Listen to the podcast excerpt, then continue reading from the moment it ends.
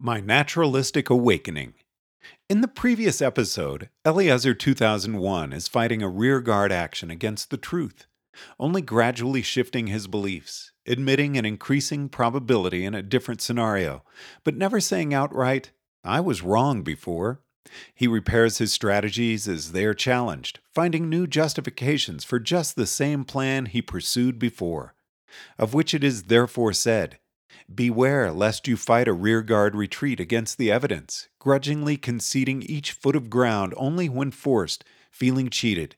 Surrender to the truth as quickly as you can. Do this the instant you realize what you are resisting, the instant you can see from which quarter the winds of evidence are blowing against you. Memory fades, and I can hardly bear to look back upon those times.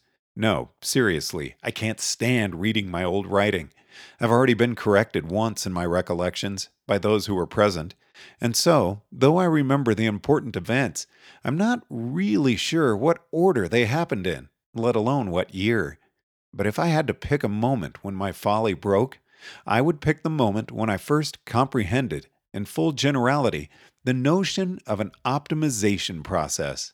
That was the point at which I first looked back and said, I've been a fool. Previously, in 2002, I'd been writing a bit about the evolutionary psychology of human general intelligence, though at the time I thought I was writing about AI. At this point, I thought I was against anthropomorphic intelligence, but I was still looking to the human brain for inspiration. The paper in question is Levels of Organization in General Intelligence, a requested chapter for the volume Artificial General Intelligence which finally came out in print in 2007. So I'd been thinking and writing about how natural selection managed to cough up human intelligence. I saw a dichotomy between them the blindness of natural selection and the look ahead of intelligent foresight, reasoning by simulation versus playing everything out in reality, abstract versus concrete thinking. And yet, it was natural selection that created human intelligence, so that our brains, though not our thoughts, are entirely made according to the signature of natural selection. To this day, this still seems to me like a reasonably shattering insight, and so it drives me up the wall when people lump together natural selection and intelligence driven processes as evolutionary. They really are almost absolutely different in a number of important ways, though there are concepts in common that can be used to describe them, like consequentialism and cross domain generality. But that Eliezer 2002 is thinking in terms of a dichotomy between evolution and intelligence tells you something about the limits of his vision.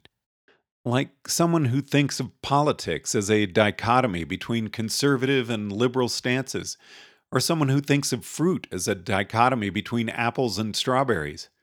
After the Levels of Organization draft was published online, Emil Gilliam pointed out that my view of AI seemed pretty similar to my view of intelligence. Now, of course, Eliezer 2002 doesn't espouse building an AI in the image of a human mind. Eliezer 2002 knows very well that a human mind is just a hack coughed up by natural selection. But Eliezer 2002 has described these levels of organization in human thinking, and he hasn't proposed using different levels of organization in the AI. Emil Gilliam asks whether I think I might be hewing too close to the human line. I dub the alternative the completely alien mind design, and reply that a CAMD is probably too difficult for human engineers to create, even if it's possible in theory because we wouldn't be able to understand something so alien while we were putting it together. I don't know if Eliezer 2002 invented this reply on his own or if he read it somewhere else.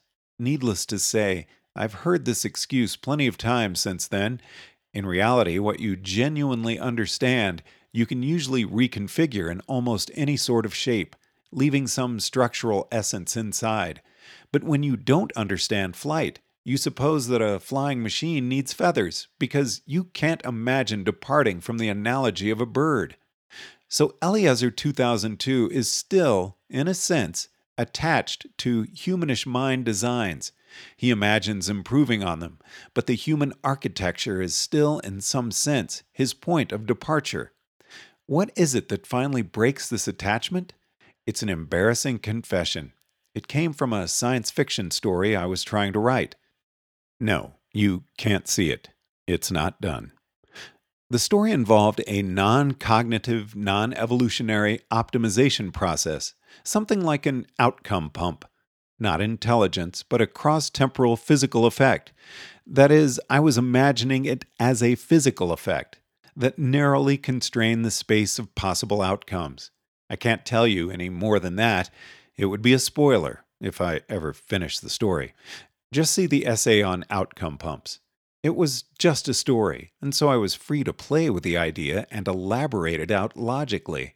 C was constrained to happen, therefore B in the past was constrained to happen, therefore A, which led to B, was constrained to happen. Drawing a line through one point is generally held to be dangerous. Two points make a dichotomy.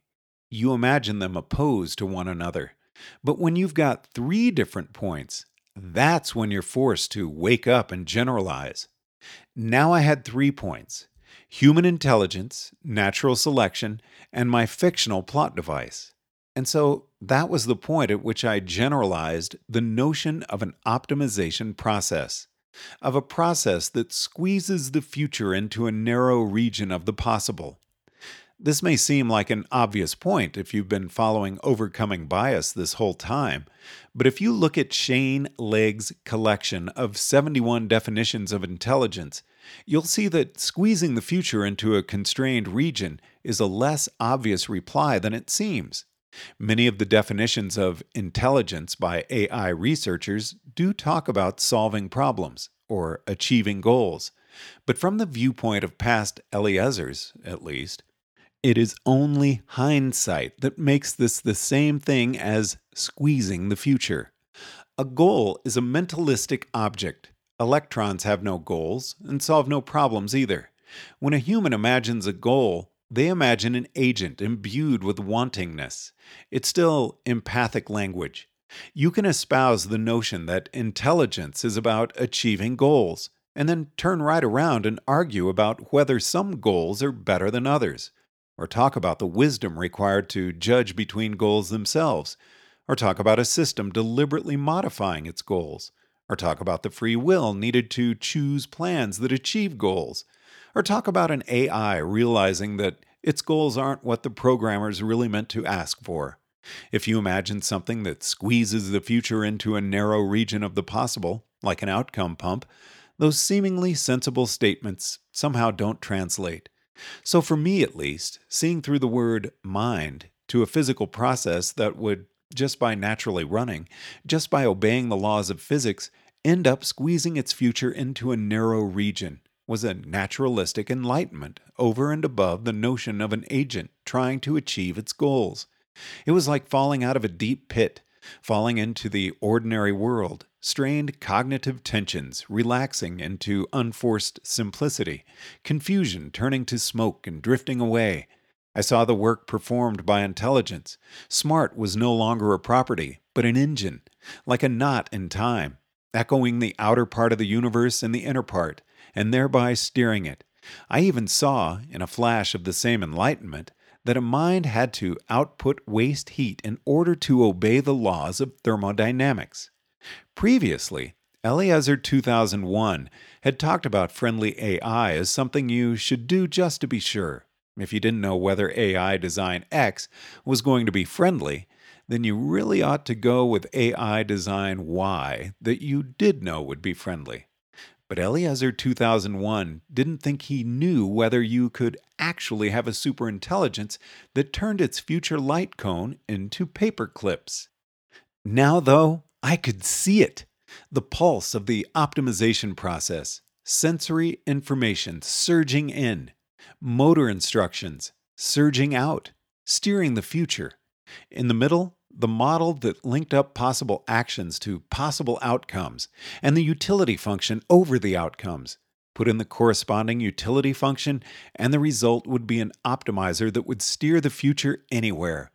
Up until that point, I'd never quite admitted to myself that Eliezer 1997's AI goal system design would definitely, no two ways about it, pointlessly wipe out the human species. Now, however, I look back and I could finally see what my old design really did, to the extent it was coherent enough to be talked about. Roughly, it would have converted its future light cone into generic tools, computers without programs to run, stored energy without a use. How on earth had I, the fine and practiced rationalist, how on earth had I managed to miss something that obvious for six damned years? That was the point at which I awoke clear headed and remembered and thought with a certain amount of embarrassment I've been stupid.